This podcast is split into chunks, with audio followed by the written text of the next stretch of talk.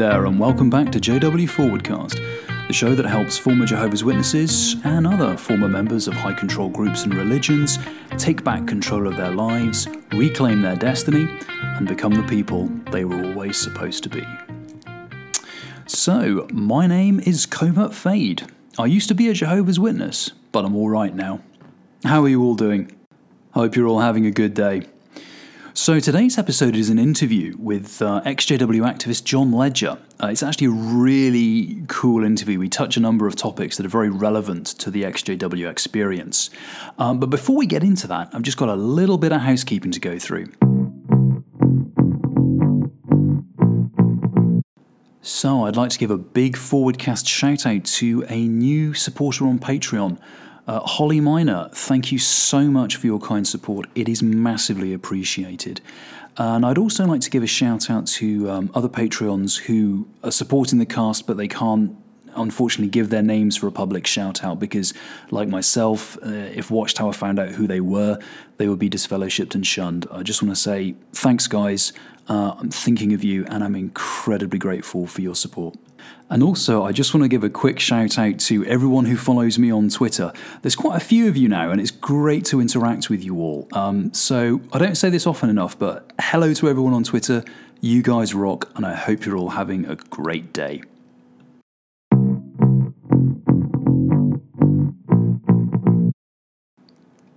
So let's get on to the show. Today's interview with John is really interesting. We cover a number of different topics. We talk about John's path out of the Jehovah's Witnesses. We talk about the challenges he's faced co-parenting his children with his um, his former spouse, who is still a very much a hardcore Jehovah's Witness, and how he's negotiated that particular minefield. We talk about um, a few other things as well. For example, we talk get a little bit metaphysical. We talk about agnostic deism. Uh, John describes himself as an agnostic deist. Now, I'd never heard of that before.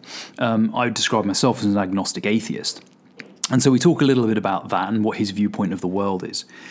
And we also talk about overcoming a fear of death because one of the things that happens when we leave the Jehovah's Witnesses is we realize that Watchtower's promise of everlasting life is um, is not going to happen. That's a fake promise. And we have to start coming to terms with the fact that life might have an end. And we talk about that. It's a struggle that I've had, and I know a number of other XJWs have. And John outlines his own struggle with it and how he's come to a measure of peace with that realization. We also talk about a lot of books. Um, one thing you'll discover as you listen to this show is we reference loads of different books that we've read that we've found helpful for our XJW journey. If you'd like to buy any of those books, uh, you can actually check out the show notes. We've got links to them in Amazon.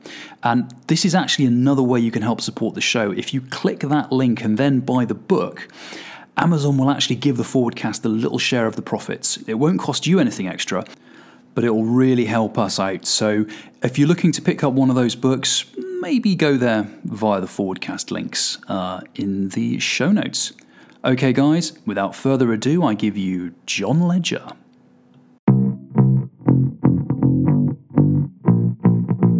So, John, welcome to the Forwardcast. Glad to be here. Thanks for having me. There's, there's a huge amount I want to cover with you. Um, I want to talk about everything literally from life to death we're gonna we're gonna hit all the big topics in this one. This is uh, life, the universe, and everything. Um, but I thought maybe we could start off right at the beginning. So could you maybe, for our audience, explain kind of who you were as a Jehovah's Witness and how you started to realize it wasn't the truth, and then what your journey out of that religion looked like? Sure. Well, I was born in. Uh, my father was an elder for most of my life, and he was also a partaker. So he believed he was one of the anointed. My mother was a very abusive person, so we had a very tumultuous childhood. My oldest sister actually ran away from home. As a teenager, my mother became an alcoholic, so she was disfellowship for that. My dad was disfellowship for trying to defend her. Uh, eventually, all that was overturned, and the people who did it were thrown out. They lost their eldership. And so it's very tumultuous as a childhood. Uh, but my father, I know a lot of people I've seen online think that people who were anointed or partakers are probably a little crazy or either that or very egotistical. And I totally understand why people would take that view. But my dad was none of those things. And he was an incredibly kind, caring person, generous to a fault. I mean, the kind of man I aspire to be. He died in 2015. Uh, I hope to be the human being that my father was to the point where I used to tell people back when I uh, identified as a Christian that he was the greatest man, second greatest man to walk the earth next to Jesus. And I'm very grateful for his influence because even though he taught me his belief system of Jehovah's Witnesses, there's a lot of differences, not in the doctrinal beliefs that he had, but in his approach. He was not mm. a judgmental person at all. So I was never raised to be that judgmental individual or to look down on people. It was very different in that way. Uh, I was baptized when I was 15. I was a really good speaker, so I was appointed as a servant. I got married for the first time, but that, that was an unmitigated disaster. Uh, and although I can't talk about the details because I share custody with my children, the bottom line was anybody who had any rational sense about them, even if they were a Christian or a Bible banger or whatever, would see clearly that the marriage was a disaster and I had the right to leave it. But of course, Jehovah's Witnesses are beyond any kind of rational belief system when it comes mm-hmm. to policy. So I was disfellowshipped and along with Beth whenever we got remarried. But before that happened, I mean, I was a servant. I gave talks all over the circuit because of my family problems, I was never appointed as an elder, though mm-hmm. they had talked to me about it a number of times, which is really hypocritical because they would use my abilities to speak and they would send me all over the circuit and people would request me and stuff, but they would never appoint me. I didn't stop to think about that till much later, though. That, that was quite the hypocritical uh, way for them to be with me. What started to wake me up is the brother who was my service group overseer he knew all about the problems i had in my first marriage he knew all the details and he would tell me don't say you're going to get disfellowshipped. I know lots of people who weren't in your circumstances. You know you have very strong mitigating circumstances. Quit saying that. And you know the truth is i probably wouldn't have been if he had been the brother taking the lead in the committee uh-huh. And he was going to be that brother. But when the coordinator got wind, he wanted, he took over. And the uh-huh. coordinator was the most judgmental, condescending ass you can imagine of a brother. And Beth and I knew within two minutes of being in the committee exactly how this was going to go. And my service group overseer that had all but told me that I wasn't going to get this fellowship, he kowtowed to the coordinator. And it just went, it was a mess. It was a disaster. I argued with them. Beth argued with them. They weren't having it because of the coordinator. And the third brother sat there like a, a lump and said nothing until the very end when he finally said, you know, you can appeal if you want to. So we were disfellowshipped, and I was very, very angry not with the entire organization at this point, but with this group of men for what I saw as a very unjust situation that had happened to me. But that started my research, particularly with the idea of the policy of no divorce except for the grounds of sexual immorality which logically didn't make any sense to me at the time because, well, what if your spouse committed genocide? Are you telling me that you still don't have grounds in God's eyes to get divorced? I mean, that doesn't make any sense. You have to see the context of what Jesus was talking about. The Pharisees were getting divorced because their wife burned the breakfast so that they could get younger wives. Obviously, there's context here that you're ignoring but I did not see the organization as being wicked or bad. I still thought they were God's people, that they were just wrong. The more I started to research, though, the more I started to read from Bible scholars. Unlike a lot of ex-JWs that I've talked to, I didn't start off with apostate material. I stayed away, away from that for a long time. I read scholars like Pete Enns, like Rob Bell, like Christian progressive people who were trained in the original languages who have a much better grasp on what things actually mean than the uneducated governing body, which at the time I didn't realize how uneducated they actually are when it comes to the Bible. And those things started to really get me questioning a lot of the doctrines. Now, Beth and I were reinstated. Uh, it was a half hearted thing for both of us, but we did eventually get reinstated, and then we just started to fade uh, until it got to the point where I started finding out the dangerous aspects of Watchtower doctrine. At that point, when I was thoroughly deconstructed, that's when I started to read some of what uh, Watchtower recall apostate material, specifically jwfacts.com, which I think was an exit point for a lot of people. Yeah. And I started digging into the Watchtower's financial history, the fact that they have investments and things that they say uh, are disfellowshipping offenses. They have investments in cigarette companies. They have investments in um, arms manufacturers like Lockheed Martin. And I read the apologetics too because at, at first I didn't believe it. I'm like, no, somebody this somebody's making this stuff up. So I actually went to the SEC's website, started looking at the tax filings of the Watchtower organization, and there it was in black and white. You know, couldn't couldn't deny it.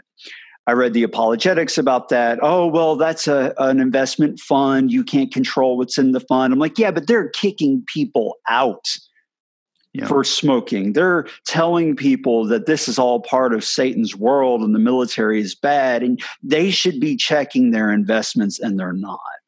And yeah. I was royally pissed about that, in the American meaning of the word pissed about that uh, when that happened. And I told Beth, and she was not happy about those things, but that isn't what got her. It was when the Australian Royal Commission happened. That was the nail in the coffin for Beth. About six months in advance of our disassociating, I wanted to write my letter. I was chomping at the bit. But Beth was worried about her parents because she knew they he her dad was an elder since there was an elder arrangement pillars in the congregation they were going to follow the rules and she mm-hmm. knew it and so i waited i waited for her but when ARC happened she was done that was it. She couldn't put up with it anymore. And so we both submitted our uh, letters of disassociation together. The irony is that the reason why I felt the need to formally disassociate, I was taught by Watchtower. Because when I was mm. studying back in the Study Forever book, the Live Forever book, that thick volume that we yeah. had to study back in the 80s, I was told, and it's it, there's a, a paragraph on it that if you do not formally remove yourself from a, a, religion or institution that is teaching things that you believe to be harmful, you are guilty by association with that group. And I was taught that by Watchtower and now turned around and applied that to Watchtower. I'm like, well, mm. you are involved in all of these dangerous, destructive policies.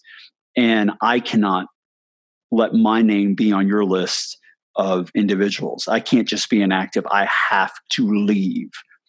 Mm. I was fortunate. Uh, Beth was not fortunate. Her parents are shunning her. But my brothers, they're kind of fringe anyway.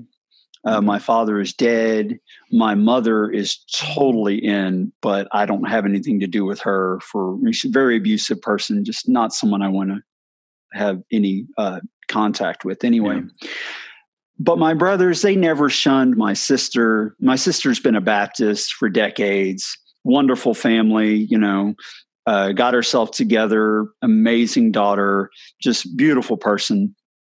And my my brothers have always communicated with her. I was the company man. So I wouldn't, mm. well, she's disfellowshipped. I can't have anything to do with her. I was, uh, I have many regrets about those behaviors back then, but uh, I knew that they weren't going to shun me because they hadn't shunned her. And so I called them. I'm like, look, you know, look, Manny, look, Ted, this is, this is, why I'm making this decision. These are the problems I have with the Watchtower, and I'm done. Mm. And they hmm. weren't happy about it, but they we still stay in touch. We talk, we text. You know, they don't have an issue with that. We mostly avoid religious discussion because I respect the fact that we disagree. But they've never held to that disfellowshipping and shunning and all that. So and they were really bad as teenagers. they got in a lot of trouble that they probably should have been prosecuted for. And so, you know, they know they know that they, it would be hypocritical of them to be that way. Okay. That's interesting. So there's a few things I'd like to kind of just drill down a bit deeper into because one of the things you mentioned is your your study of actual Christian theology was one of the things that made you start to understand that the Watchtower Bible and Tract Society was not necessarily teaching what was actually in the Bible. Now, I know that a lot of your videos kind of touch on this and have this theme, but I just wanted to touch on that because a lot of XJWs, they're in a position where they feel, well, I don't agree with what the Watchtower is doing with some of its conduct, but I can't get over the fact that they still teach what's in the Bible. So and as as as your your videos and as a lot of XJWs have come to realize, when you start researching what the different, you know, what's actually in the Bible, it actually isn't what Watchtower's teaching. But on the surface, a surface reading might make it look as if Watchtower is the only organization that's teaching what's in the what's in the Bible, and that can be a difficult thing for some people to get around. So, could you recommend a couple of books? That maybe that you research that if someone if someone is in that position of thinking well i don't agree with the conduct of the watchtower when it comes to child abuse or other things but i have this thing where i, I still think they're the only people teaching you know christianity as put forward in the scriptures. Can you recommend a couple of books they might want to check out that will start showing them that's not necessarily the case? Sure. There's two in particular uh, pete enns the bible tells me so and rob bell love wins. Now, they're both progressive Christian theologians. They're both formally trained. They both have a command of the original languages. Pete Enns is very much a Greek scholar, so he gets a lot into to the NT. Uh, and Rob Bell is kind of a pop Christian minister. So his book re it's very popish when you read it. And if you can mm-hmm. get past that, uh, mm. onto what he's saying, then you'll see that he just obliterates the Watchtower stand on a number of topics. And Pete Enns is really good. He's funny and entertaining. Ne- neither of those books are difficult reads, they're not dry or boring academic studies. Uh, but once you get through those, Pete Enns is great at pointing out the contradictions that you're going to have to swallow if you want to believe that the Bible is literal, inerrant, biblical, you know, history of humanity. So those are the two I would recommend. I read some others. Uh, Mike McHargue is not a trained theologian, but uh, he is an enthusiast and a science enthusiast, and he's a progressive Christian. He wrote a great book called "Finding God in the Waves," which is mm. kind of it was my first step down that letting go of everlasting life problem so mm-hmm. I owe a lot to Mike, and he has a, a, great podcast called Science Mike for anyone who still is hanging on to some aspects of Christianity. Uh, the funny thing for me is, I know a lot of XJWs, they kind of fall off the ladder of mm-hmm. religion and land on their face, and it really hurts. But I climbed down the ladder, I deconstructed down. So mm-hmm. I didn't go through a lot of the really painful situations that I see other people go through. I did believe for a while after exiting, but slowly, piece by piece, as I deconstructed my former beliefs, I had a softer landing. Mm. Now, the everlasting life thing was hard, but the other pieces weren't so hard because I spent a lot of time reading and thinking about all of those yeah. situations and how they affected me. And that's interesting. And we're actually going to come on to the everlasting life thing a bit later because that's a really key issue, I think, for a lot of XJWs. And that's really worth talking about um, in quite a bit of detail. Um, I think the other thing that's interesting there is you kind of, once you leave the Jehovah's Witnesses, you are kind of like left. I think a lot of people in this, what do I actually believe? Am I still religious? Am I still a Christian? Am I an atheist? What am I? And I think the only the, the, the main and important thing I think for people is to f- genuinely find your path, read, research, think, because XJWs we will we'll all come to different conclusions about the universe because that's that's the way human beings work. We all we can see the same evidence and we can all come to slightly different conclusions. But the key thing is make sure that they're your conclusions, that you've thought them through, that you're happy with the reasonings, and always be open minded and be aware that there might be you know there might be other arguments and other viewpoints. And I, I try to be, and I, I would describe myself as an agnostic atheist. Um, but I'm continually a open to you know I'm open to being convinced otherwise.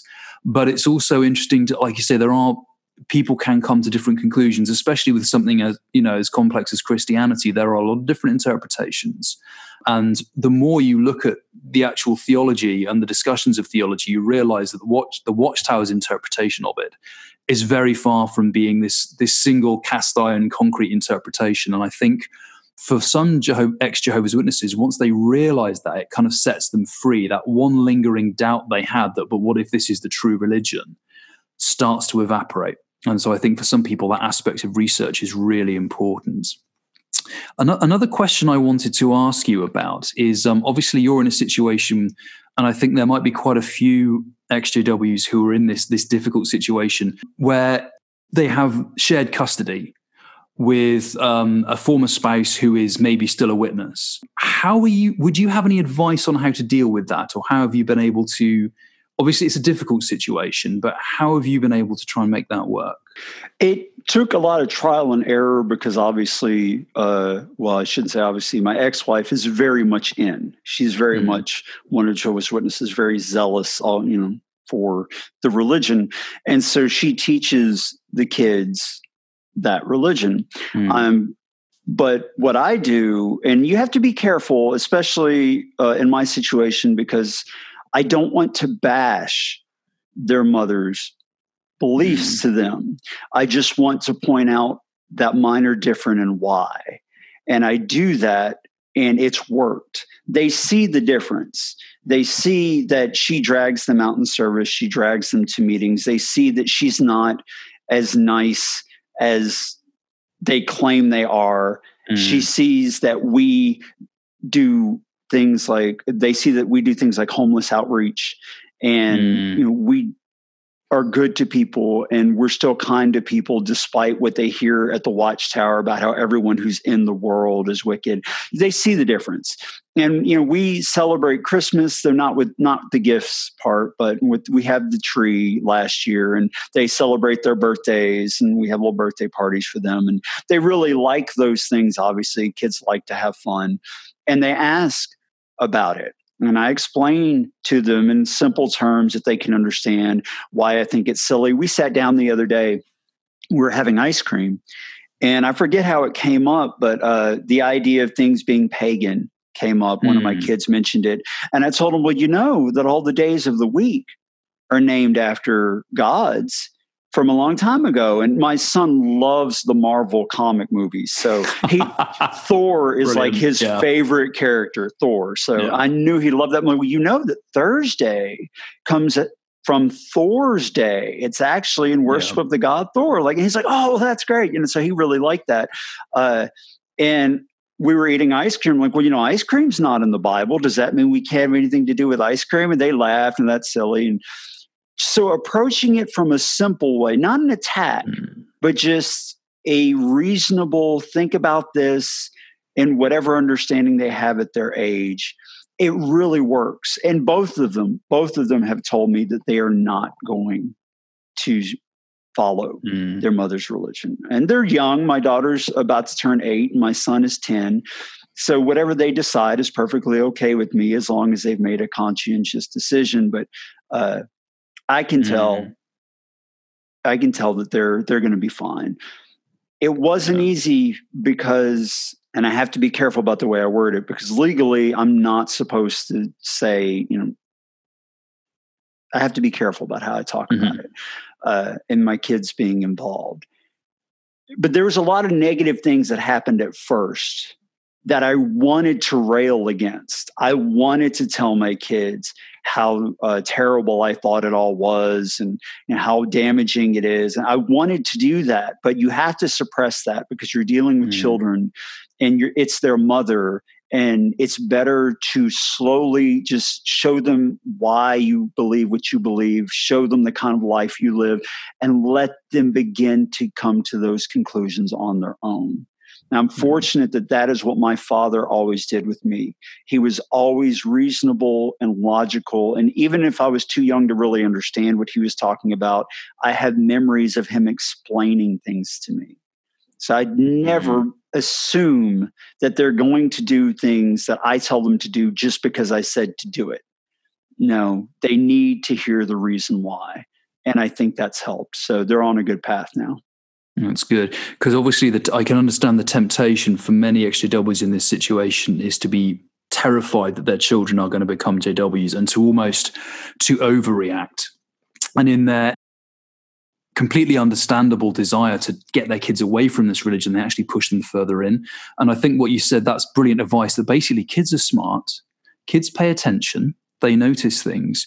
And it's almost like if uh, that, that you're just basically being you're showing the difference. You're showing them the difference between what life is like as a jehovah's witness and what life is like when you're not a jehovah's witness. And i've heard this from other other parents who are in similar situations is they just kind of start to work it out. And i think the other thing i think is important like you say is you still show the the jw side of things respect. You're not disrespectful. And kids work out that jws are quite disrespectful to non-jws but non-JWs are respectful to JWs, and that they just start to work it all out and come to their own conclusions. Yeah, um, and I think one one I think that's probably quite interesting to think about is also that in a sense, if you're the the non JW parent, you literally are the only real adult in the room because the kids are kids, and JW spouse in many ways doesn't have complete control of their own mind in many ways they're under the control of an organization. In some ways they are quite childlike. And that, i don't mean that in an insulting way. I mean they're not in control of their own free thinking and faculties.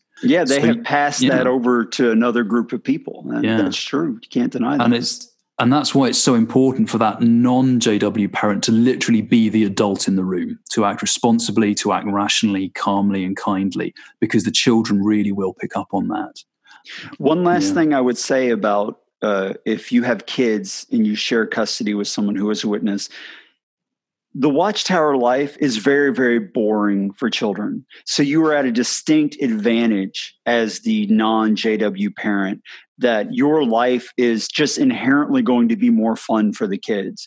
And those fond memories are going to feed their decision as they get older. So I really think we have a big advantage because it would be different if uh, witnesses celebrated all the holidays but had all these other destructive doctrines. No, but everything they do, it's very ascetic lifestyle. It's very uh, austere. It's it's cold and boring for children most of the time, and that sets us at a distinct advantage in that regard. Absolutely. So, moving on now to another aspect of leaving is shunning. Uh, and as you said, you've been quite fortunate in that members of your family, um, some members of your family are kind of still interacting with you, but obviously Beth is not not in that situation. She does have to deal with her family shunning her. So how have how have you both been able to cope with that? And maybe how have you been able to support Beth in a situation where she's perhaps the one who has um, correct me if this is this is incorrect, but she's maybe lost more with shunning than you have. So, how have you been able to support her in that regard? Yeah, I would definitely say she's lost more. I have friends or former friends that no longer have anything to do with me, of course, but uh, most of my family, except for my mother, who I have no desire to have anything to do with, it's fine. We don't have that issue. It's a little strained, but it's not gone. So, yeah, Beth has definitely had the harder row to hoe in that regard. And it was difficult. she went so far beyond the call with her parents. She tried to talk to them calmly about it. They couldn't listen calmly. She wrote them a long letter that was very respectful, and they didn't even bother to respond to it. Uh, she tried everything that she could try to not be offensive or difficult with them, just to let them know, look, this is how I feel, but I love you. I want you in my life uh, I, if you are willing to have a relationship with me, I'm willing to have a relationship with you. And they just, no, weren't going to have it to the point where there was a hurricane in uh, North Carolina that affected where we lived in Charlotte last year. And they didn't even call to see if she was still alive. I mean, it's that, that that's the kind of indoctrinated behavior that witnesses are driven to much of the time. And the shame of it is that when I was in I really liked her parents. Her parents have a lot of good qualities. And she says this on her, her YouTube channel that it's not like her parents are terrible people. They mm. do have a lot of good qualities, but their own personal issues coupled with the indoctrination of a religion that demands this kind of behavior, it's just a recipe for disaster. Yeah. And as far as being supportive, I'm very glad Beth has me. Uh, because I I do try to support her. I know she's got a harder row to hoe. She's studying psychology, which is very helpful. Mm-hmm. And again, it's it's backfired. Watchtower's policy backfires because the reason why Beth wanted to understand psychology, to study psychology, and is now reaching out to help other people is because of what Watchtower has done to her. And so by having that policy, all they do is create an army of people who turn around to save people from the same thing that they dealt with. It really is a shot in their own foot. It's, it, I totally agree. It's extremely counterproductive, and there's there's there's numerous ways this has blown up in their faces. One, it's obviously a horrible thing to do to people and causes scars for you know for Jehovah's Witnesses and also for those they have to shun. Two, as you've said, it then creates an army of people who are motivated to go out and help those who've left, and also get information there for those who want to leave. And there's other interesting things, like I know at the moment Watchtower is paranoid about people who are leaking sensitive information. Well, the reason those people are leaking sensitive information is because they've been trapped inside by the shunning policy. And literally, the only way they can fight back is to do this kind of thing. If Watchtower would just let people leave, they would have, they probably have fewer followers overall, but they'd have a much easier life because people wouldn't wouldn't be people who didn't believe wouldn't be trapped.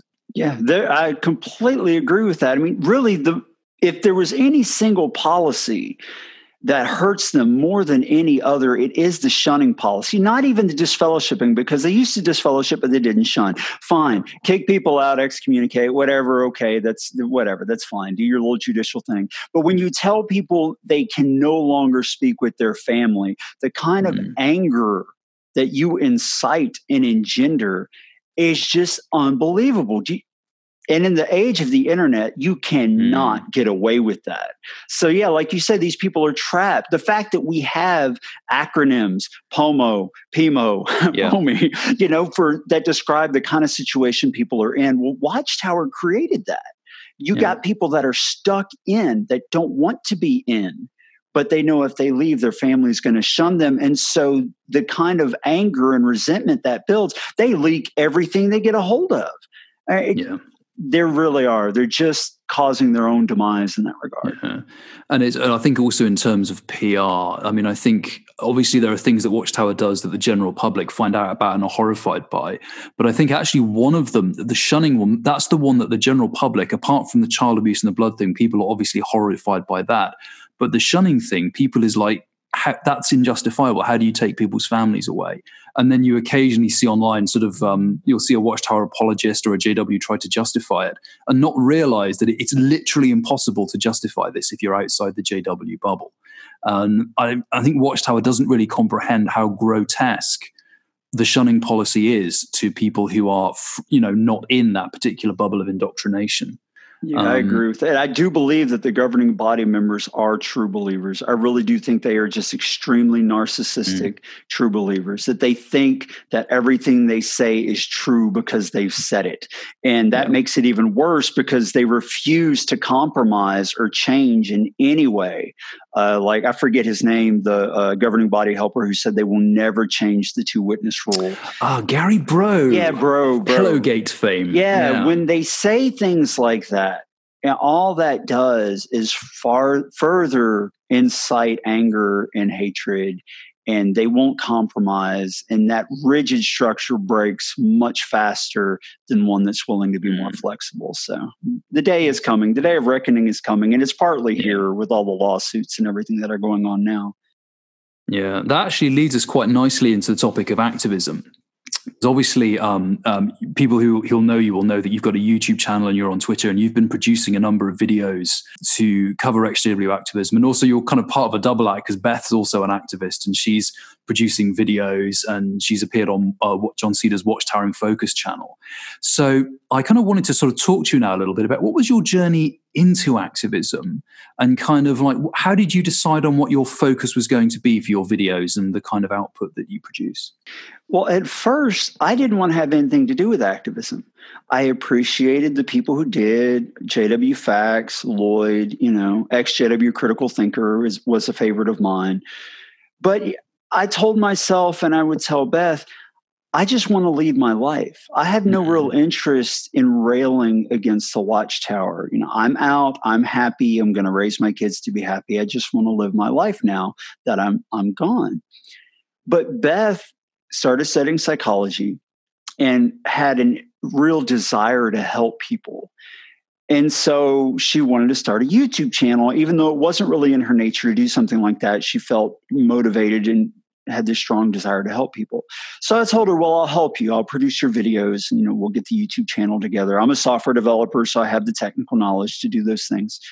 Uh, and she started with her channel and I would produce the videos and post them for her, and I would help her monitor the comments. And I would see the things that people would say.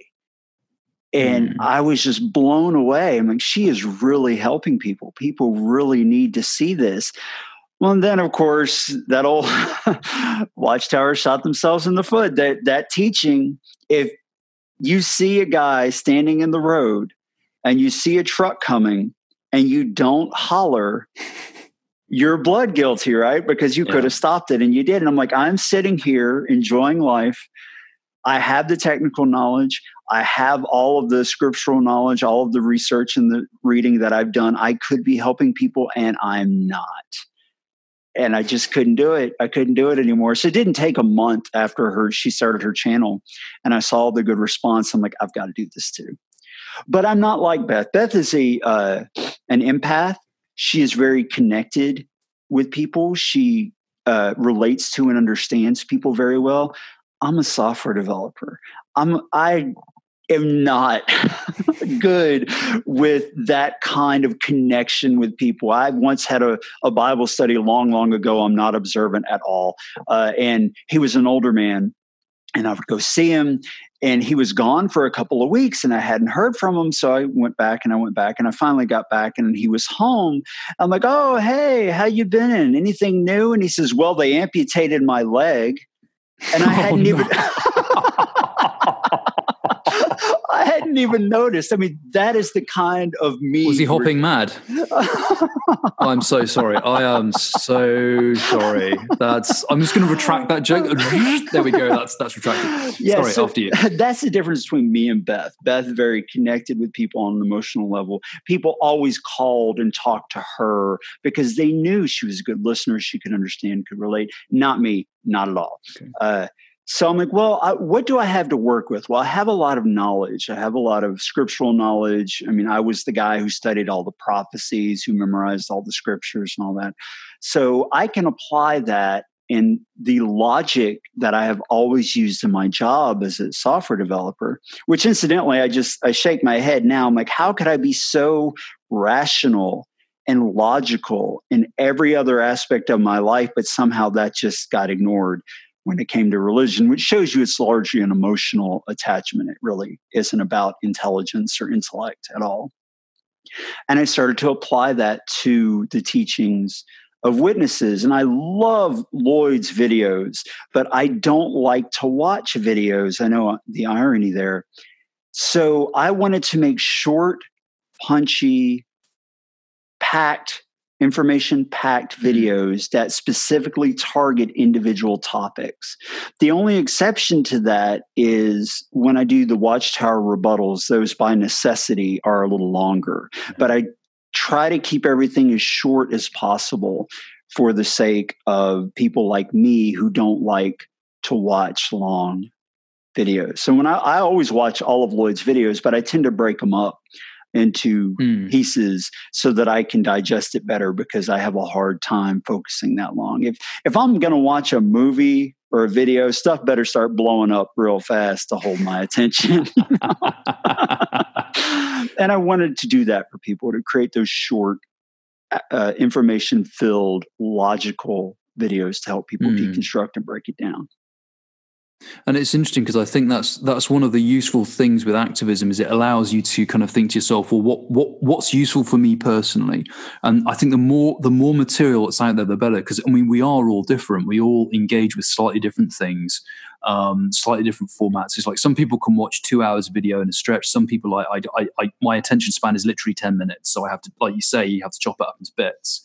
And I think that's one of the if somebody is thinking of getting into activism and i think it, that's a, like a personal decision i can totally understand people who are like i'm out i'm fine i, I genuinely want to get on with my life and i think that's completely legitimate and i think but if you are thinking oh, activism is something i want to get involved with i think one of the the things i would say is kind of produce the content you'd want to see Exactly. Don't feel obligated to put out stuff. Think, well, I, I've got no interest in this format or this subject, but I feel like I have to cover it because that will come across in in what you're doing. You know, your own enthusiasm is contagious, and if you can find the stuff that's interesting for you in a way that you would like to hear it, that comes across then in what you're creating. And and I that I mean, have you? Would you say that was accurate, or you? Oh, absolutely. And I mm-hmm. think Beth and my channels both are a great example of that because she wanted to what she had no interest in breaking down doctrine she wanted mm. people to see how to heal you know to look at the psychological and emotional damage that these policies cause and to attack it from that angle and show people these are the things you can do once you're out to start to take care of yourself and a clearly there was a need because in three months she's got 4000 subscribers yeah. you know people needed that and uh, they she has so many cheerleaders in the comments of people who are so mm-hmm. grateful to get that kind of information there's a lot of us who deconstruct people break down doctrine things like that but there's not a lot of people who do what beth's doing and what you're doing now with the forwardcast showing people how to move past it how to mm-hmm once you're out, what do you do now? Where do we go from here? So that was very true for her. And for me, the same, because once I started making the videos, it, I've been doing this for about three months and I uh, crossed 2,100 subscribers today. Mm. And I can tell from the comments that people appreciate what's being done. So definitely follow your passion, follow what you want people to hear, what would have helped you to hear whenever you were exiting or deconstructing. And I think you'll find there's a whole lot of people just like you out there. Mm, absolutely. And that kind of, that actually brings us on to, um, one of the major topics I was hoping to talk to you about, talking about you know coping with the realities of leaving and some of the psychological effects. Now, one of the major things that happens, I think, for a lot of XJWs, and I've noticed this in a lot of comments and online discussions, and I've actually felt this myself. One of the major psychological, one of the kind of the major mindsets you have when you J- uh, JWs that you'll have forever. You're going to live forever. You're never going to grow old. You're never going to die. And worst case scenario, if you do die, you're going to come back and then when you leave, one of the things that hit me, it was almost like someone had sat me down and told me I had a terminal illness. It's like, by the way, you've only got, I mean, for me, it's going to be, you've got, you know, I'm afraid you've only got 40 years ish. Um, but for someone who thought you were going to live forever, that's like, um, I, I only have 40 years. I'm going to get old. what is this? This is terrible. And so I went through a real struggle. And to some degree, some days I do have this kind of feel like feeling like I've just been told I've got this terminal disease. Now we chatted about this on Twitter, and you you've already alluded to this a little bit in um in this discussion that you you've also kind of faced this particular realization of mortality. But you've been able to come to a degree of peace with it. Could you describe your journey from first realizing that you were, you know, essentially you weren't going to live forever to going to a place where you were okay with that? Sure. Uh, initially, I was very much like you. I thought someone had told me that I had a terminal illness. It was almost like a panic feeling that this is it. I mean, is this really it? Can this really be it? I mean, I'm done after this. And it was hard, but being the kind of person that I am, first of all, I'm I suffer from serious overconfidence. I am very much an overconfident person, and so uh, that was good thing when it came to exiting because once I knew I was mm. right, that was it. I'm right, you're wrong, and although I respect you as an individual, I'm not going to do this anymore. Mm. I applied that same kind of logic and reasoning to the idea that I was going to die. And I did a lot of research and a lot of reading. And it occurred to me once, I remember I was taking a walk back when I lived in Charlotte. Uh, I used to walk to the grocery store, which is maybe a half mile away, just kind of get a daily, some daily exercise in, walking back and forth for a coffee or whatever. And it hit me that if the atheist thinking is correct, or I shouldn't even say atheist, I should say materialist view mm. is correct, that all we are is what we're made of. And if the universe is eternal and in a never ending cycle of Big Bang and Big Crunch, which is one current thinking, if that's true, then when I die, all the little bits that make up me are going to decompose, are going to go in the ground. Hopefully, I'll end up in something nice like a flower and not something that came out of, you know, the backside of a horse or something. Hopefully, I'll be something good when I'm decomposed. Uh, but in about 5 billion years, the sun is going to supernova and the earth is going to be toast and all of my little pieces are going to get spread farther and farther into the galaxy. Andromeda is going to eventually hit the milky way and there's going to be this massive uh, amount of catastrophic damage and stuff's going to get even further spread out. And eventually all of the galaxies are going to collapse back in on themselves. There's going to be another big bang and the universe is going to keep trying this over and over and over again. Well the thing that hit me is that if you combine eternity with random chance, assuming that the universe is random, mm-hmm. what you get is everything conceivable. And you get it over and over and over again. At some point in the vast future, untold trillions of years down the road, all of the pieces that make up me, or at least that core consciousness that is me, assuming that the materialist view is correct, mm. all of those pieces are going to combine again somewhere. Now, of course, at the first however many trillions of times, it's not going to be somewhere that's uh, uh, habitable. And so I'm not going to last very long.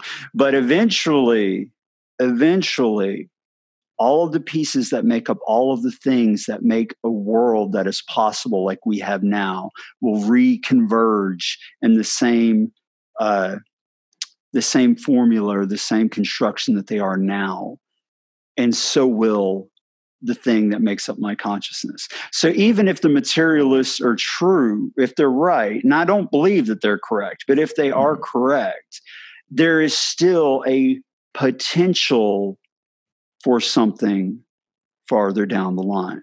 That is the conclusion that hit me, the epiphany I had on that walk that mm. helped me to no longer fear the future. Now, I didn't know if it was true. You know, obviously, I have no way, no evidence to prove that. Mm. But it was enough to quiet the concern for the future. So that was step one that uh, got me to no longer worry about the future. And it really did help. I mean, at that point, I just quit being concerned. I thought, well, if there is no God, and I wasn't sure at the time, if there is no God, well, it doesn't really matter because if the materialists are right, there's still a possibility for some kind of vast cosmic reincarnation, if you want to call it that. Uh, and then, as I continued to read and study, I came across uh, Epicurus, who is a Greek philosopher. And I really like what he said. Uh, let me see, I wrote it down here that to accustom yourself to believe that death is nothing to us. For good and evil imply awareness, and death is the privation of all awareness. Therefore, a right understanding that death is nothing to us makes the mortality of life enjoyable, not by adding to life an unlimited time, but by taking away the yearning after immortality. And that really struck me as true that every minute I spent worrying about the future was a minute I was not enjoying right now. Mm. So I decided that because I don't know and I can't know, but I do have kind of the materialist safety net that may be true. Why worry about that at the sacrifice of what I do have right now. Because Mm. if this is it, and again, I'm not really, I'm agnostic on the idea, one way or the other. Uh, but if this is it, then I should appreciate it as much as possible. So that helped. But I was a big fan of Greek philosophers, so I also came across uh, something that Socrates said. I was reading the In Defense of Socrates, and he is purported to have said this, which really helped me. To fear death, gentlemen, is no other than to think oneself wise when one is not, to think one knows what one does not know. No one knows whether death may be the greatest of all blessings for a man, yet men fear it as if they knew that it was the greatest of evils. Mm. And that also was a tremendous help. I'm going to leave it to an ancient dead Greek philosopher to really help. uh, that, you know, he's right. People who are afraid of death think they're wiser than they really are. You think you know something you cannot possibly know. You don't know what's going to happen. And so you're spending your time fretting and wasting the joy you could have now, worrying about something you cannot possibly know. And Yeah.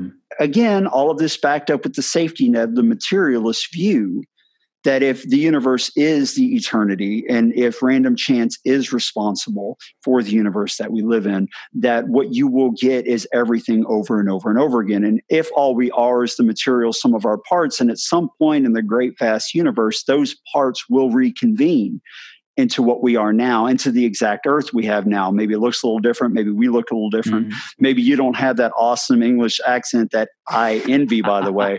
You know, maybe we don't have that, but the conscious awareness is still there. So that was the next step. But I never quit learning. I'm still learning. And I read a book by Dr. Robert Lanza called Biocentrism and also its follow up, Beyond Biocentrism. And he gets into the double slit experiment and uh, all of the really interesting conclusions and uh, questions that it brings up. And it's complicated to describe, but there's a lot of great YouTube videos that talk about the double slit experiment. And I would encourage anyone who's listening, just go watch a YouTube video on it. Uh, it really will blow your mind some of the things that people are discovering in quantum physics about just Yeah. how strange the universe and our existence is.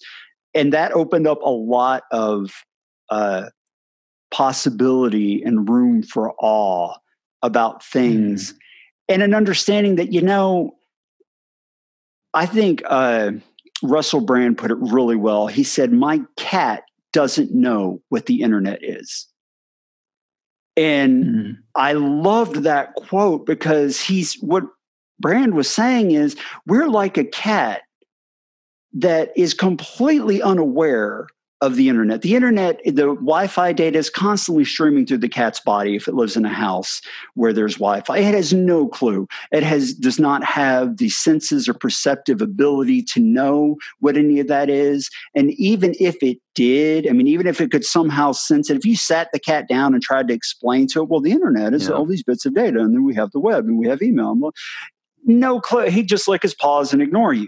Yeah. You'd be like, can I eat it and can I chase it? If not, I'm not interested. Yeah. Exactly. And my my issue with much of humanity, I love science. I love technology. I think the things that it has discovered and the way it's made life better. Steven Pinker's Better Angels of Our Nature, a phenomenal book. Everybody Yeah, needs to read it. Yeah. Everybody needs to read that and see what the continued advancement of humanity has done for people. Thanks to knowledge and science and getting away from hocus pocus and juju religion good things. But there is a limit. Everything that comes into our brain is everything we see we hear we perceive is a 3d model generated by our own brain. We do not Mhm. have the ability to understand anything that is beyond what we can't understand. We are a cat looking at the internet. And I think it's hubris for humanity to say that we have it all figured out, that there cannot possibly be this, there cannot possibly be that. And the follow up book, Beyond Biocentrism, I it really helped me to no longer believe in a random universe. I didn't before, mm. but it was a hunch. Uh, now I don't believe in a random universe because he uses a phenomenal illustration in that book. He says, You know, the old saying that if you put a million monkeys in front of a million typewriters for a million years, you would get great works of literature. It's like, that's total baloney, and here's why. And he breaks down the math.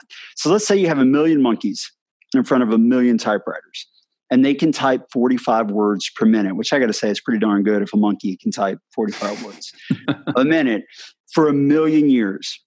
Mm. It would take 276 trillion keystrokes to get the first 15 letters of the novel Moby Dick correct. Call me Ishmael.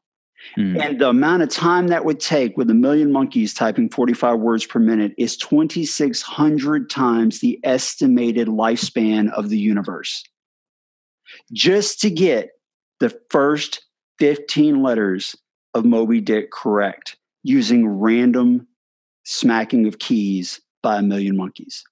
Now, you apply that ridiculous set of odds to things like life, consciousness, the planet, the entire universe, and the odds just become so ridiculous that it's, to me, almost nonsensical to believe that pure randomness is capable of producing what currently exists. Now, I know that cosmology tries to get around this problem by uh, creating the mathematical idea of a multiverse. Well, this isn't the only universe. There's potentially on you know countless other universes rolling the random dice at the same time and this one just happened to get it right well while i appreciate that that's a great cop out uh, cosmology is also quick to admit that we have no empirical evidence at all that there is a multiverse.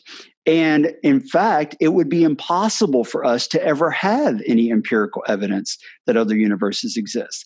So for me, that requires just as much faith as someone who believes that the universe has some kind of intent. Uh, now, I do not believe in a personal God. I'm, I'm agnostic. I call myself an agnostic deist because, as a, a guy I was talking to on Twitter the other day pointed out, he said, I can't really call myself strictly agnostic if I believe the universe may have some kind of intent, even if I just think it's a hunch. I'm like, okay, mm. I, I, buy that. I'll buy that. I'll call myself an agnostic deist, but not the personal God you pray to kind of deist. No, mm. I don't mm. believe that. But I'm a software developer. Mm. And I love Hitchhiker's Guide to the Galaxy. And Great book. Awesome, awesome series. The part where he starts talking about how the earth is basically a machine designed to solve a problem. And of course, the answer is 42 in the, yeah. in the end, life, the universe, and everything. Uh, I like that idea because I'm a software developer. I have a pet notion, and it's just a notion, I have no empirical evidence that it may be true, that the universe is trying to solve a problem.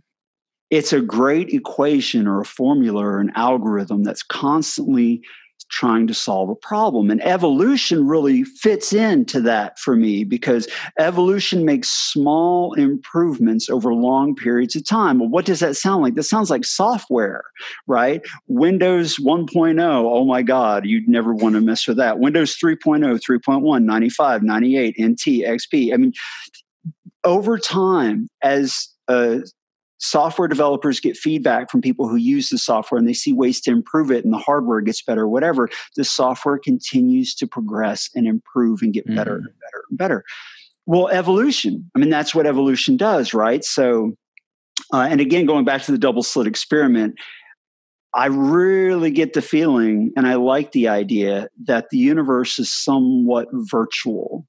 And mm. I know that's going way off the cold medicine, maybe speaking here, that's going way off into the deep philosophy that the universe may be virtual because really it is pixelated. It comes down mm. to tiny points where you cannot get any smaller based on current uh, quantum physics understanding. We live in a pixelated universe. And mm. so if the universe is a great algorithm trying to solve a problem. Well, maybe that problem is life. And not just life, but the best kind of life, because evolution tends to make life better and better and better over time. Now, some people argue, and I completely understand the argument, that uh, well, yeah, but life has all kinds of horrible problems and there's violence and there's war. I'm like, well, yeah, of course it's not going to be perfect. We're not dealing with, you know, uh, Windows XP here. We're way back on 1.1. We, we're, there are problems. But then problems are also in the eye of the beholder because the rabbit that's being eaten thinks his situation is terrible and horrible and oppressive. But to the fox who's eating the rabbit, that's life saving. Mm. So it's really a matter of perspective. From my limited human individual perspective, something bad that happens to me, yeah, it's terrible. But if you were able to be a detached third party looking down at the earth from just a cold, rational perspective, what happens to me that I perceive as horrible may have consequences that for the whole are good mm. are positive, are progressive. So all of those things, and that's just my nutshell armchair, you know, mm. the brief philosophy of the universe and life and everything. Uh, those things and thinking about those things help me to realize that one, death may not be anything to fear. Two, if it is, why would I waste my time worrying about it rather than enjoying what I have? And mm. three, as much as I love science and as much as I love cosmology and physics and you know, all of those things, we're just a cat looking at the internet. And we mm. cannot possibly know everything that could or might be. So be mm. at. And that's easy to say and hard to do. It's hard to get past your evolutionary drive to preserve your life. Uh, and that's where mindfulness meditation comes in for me. And I know uh, you talk about that quite a bit on the forum. Yeah. Tremendously helpful when you can quiet all the voices in your head that are constantly driving you to do, to perform, to succeed, and just stop and appreciate the now. The other yeah. day on, on Twitter, uh, I posted a, a, tweet that I was walking to the organic juice bar that's up the road, which I do quite a bit. And when I practice that mindfulness on that walk, everything becomes magical. And I realized the other day why children believe in things like magic, why children perceive the world and what an adult would describe as a very magical, innocent way. It's because they are experiencing right now. They're not worried about their job. They're not worried about the kids. They're not worried about the mortgage. They're not worried about their health. They're just in it totally right now. And when you can do that, there really is a kind of peace that comes that is hard to describe unless you've experienced it. And I recently read an awesome book by Robert Wright called Why Buddhism is True. And it's not about mm. Buddhism, Juju Buddhism, but it's about mindfulness meditation and those principles and applying them to your life in order to bring clarity and peace and to quiet the storm of your thoughts. And I would strongly encourage anybody who's listening to do that or at least try it. Like you say on your mm. forecast, maybe it works for yep. you, maybe it doesn't. That's fine. Maybe you're a person like me and it works, and maybe you're not and it doesn't, and you need something else. But I know that I'm not alone. And mm. I really do think that at least give it a try, give it a shot. Yeah. I mean, there's a number of, um, I think, things you made that are really fascinating me. I think one of the really interesting things about that is you were able to come to this kind of like feeling of being at peace with existence and the potential of mortality by doing research and thinking. And now that you're no longer locked in the bounds of a watchtower will allow you to research and study. You can study philosophy. You can read up about quantum physics. You can listen and watch the discussions, you know, between people talking about these fascinating concepts of like you know is there intent in the universe what is consciousness i listened to the um the waking up podcast with sam harris a lot and he had a guy on called yeah he's great and he had he had a guy on called max tegmark who's written a book called Life 3.0, which is about AI and the potential of AI. And one thing he pointed out was that you either accept that there's something special about the squishy stuff inside your head or you don't. Now, if you, and you know, there's a debate to be had there, but if you don't, then you have to acknowledge that the, the process of consciousness that exists in your skull isn't substrate dependent. It doesn't have to be contained in squishy stuff, it could be contained in silicon or in another substrate or an edge. So the, the potential for consciousness to exist is possibly this really interesting, fascinating thing which we don't fully understand, but isn't necessarily, you know, could be contained in an AI, it could be contained in a form of life we can't, or a form of existence we can't possibly comprehend. And these are all the philosophical concepts that once you're not bound into Watchtower's rigid way of thinking, you're free to explore and you're free to analyze and work out what you think about. This, and I, I agree, I find this fascinating once you start looking into things like the way we think the universe works. And the more you read up about it, the more you realize actually we don't really know.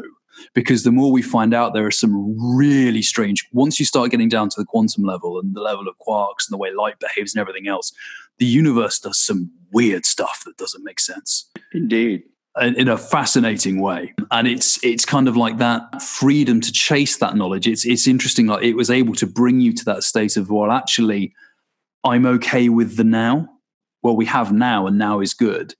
And to waste time now worrying about what might come later, you're going to miss that wonderful. I think that's the other, like you said, that's the great thing with mindfulness that I've found. It's like it lets you focus just on what you have now. I mean, I have, when I do mindfulness meditation, I've only just started to realize since I started how much noise there is in my head and how much thought and how much I'm not actually I'm not actually in the moment. I'm always thinking about other moments. And to be able to get to that state even temporarily when you're just focused on the now and the the existing it, and those voices can kind of like well that that noise in your head can kind of just die off a little bit.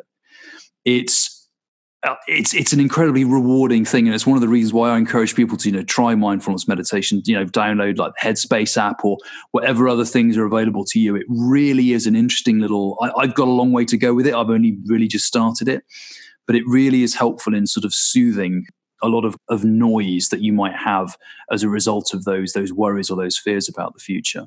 it, it is amazing. I'm reading a book right now called The Social Leap. And mm. it was recommended to me by one of the people in our XJW meetup, and it's fascinating. And it gets into that how your mind is not, it's not designed to be quiet.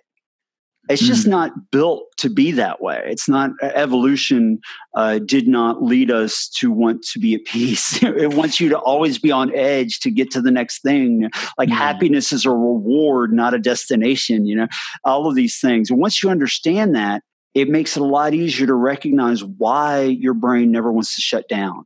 But mm. the benefit of doing so is amazing. I didn't realize until after researching mindfulness meditation that I'd actually been doing that for a very long time.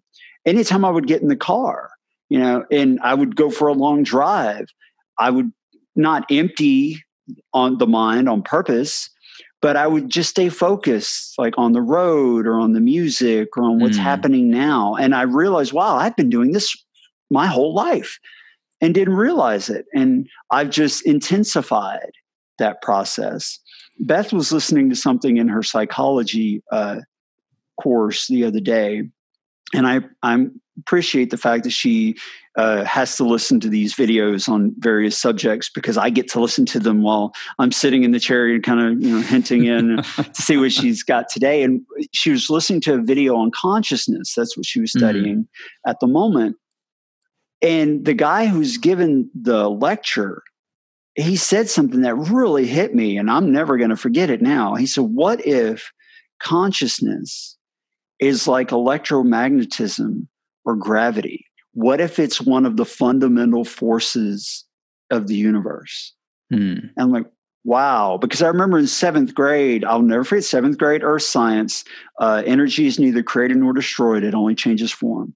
I, I yep. learned that years and years ago, and I've never forgotten it. Well, what if consciousness is neither created nor destroyed? It only changes vessels. And like you said, now that I'm free to explore those things, uh, it brings a kind of a peace because it's one thing to say, oh, well, I'm not going to worry about tomorrow. I'm just I'm going to live now. Well, that's mm. great. But when you come out of the background that we came out of, it yeah. really helps to have a cushion of possibility mm. even if you have no evidence for what may or may not happen when you die, just a cushion of possibility for what might come down the road. And then it leaves you more free to focus on the now and not worry about the later. Yeah, is it wasn't it isn't it Peter Pan who said to die would be an awfully big adventure? Yes, indeed. Indeed. Who knows? So Maybe might... Socrates is right. It may be the best thing ever happened to us. So yeah. why why sweat it, you know? Absolutely. I think that's that's probably like a really nice um, that's probably a really nice note to to end it on. So John, it's been fantastic to have you on the show. So just quickly, could you run down where we can find you and Beth online?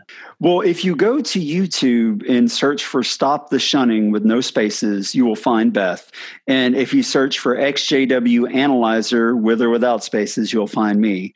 So those are our channels, and that's primarily where we put our content out right now. Cool. So, and also, I'm I'm hoping to get Beth on the um, on the show a bit later on because the, the psychology aspect of what she's studying and how she's bringing that to her activism and helping XJWs, I think, is fascinating. Um, so I think I'm hoping to get her on, on a later episode as well.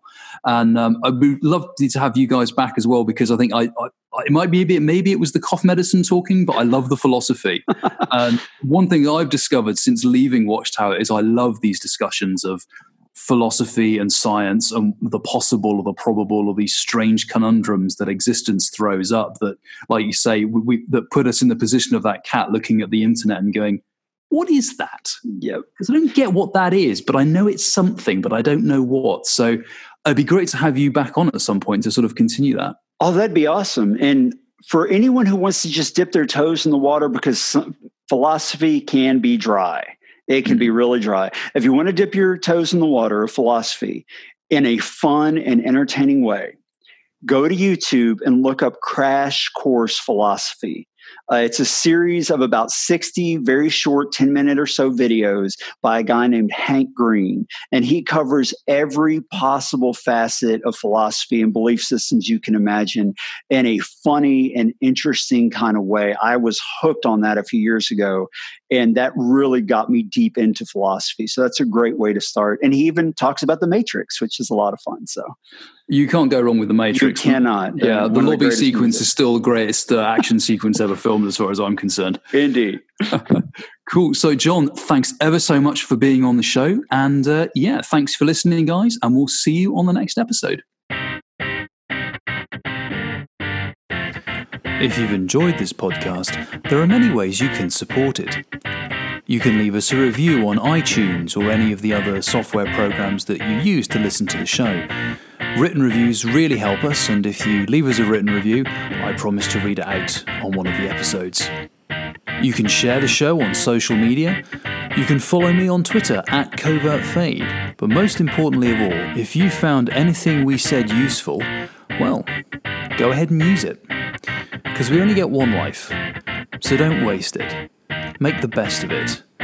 Live the life you want to live, not the life that the Jehovah's Witnesses told you you had to live.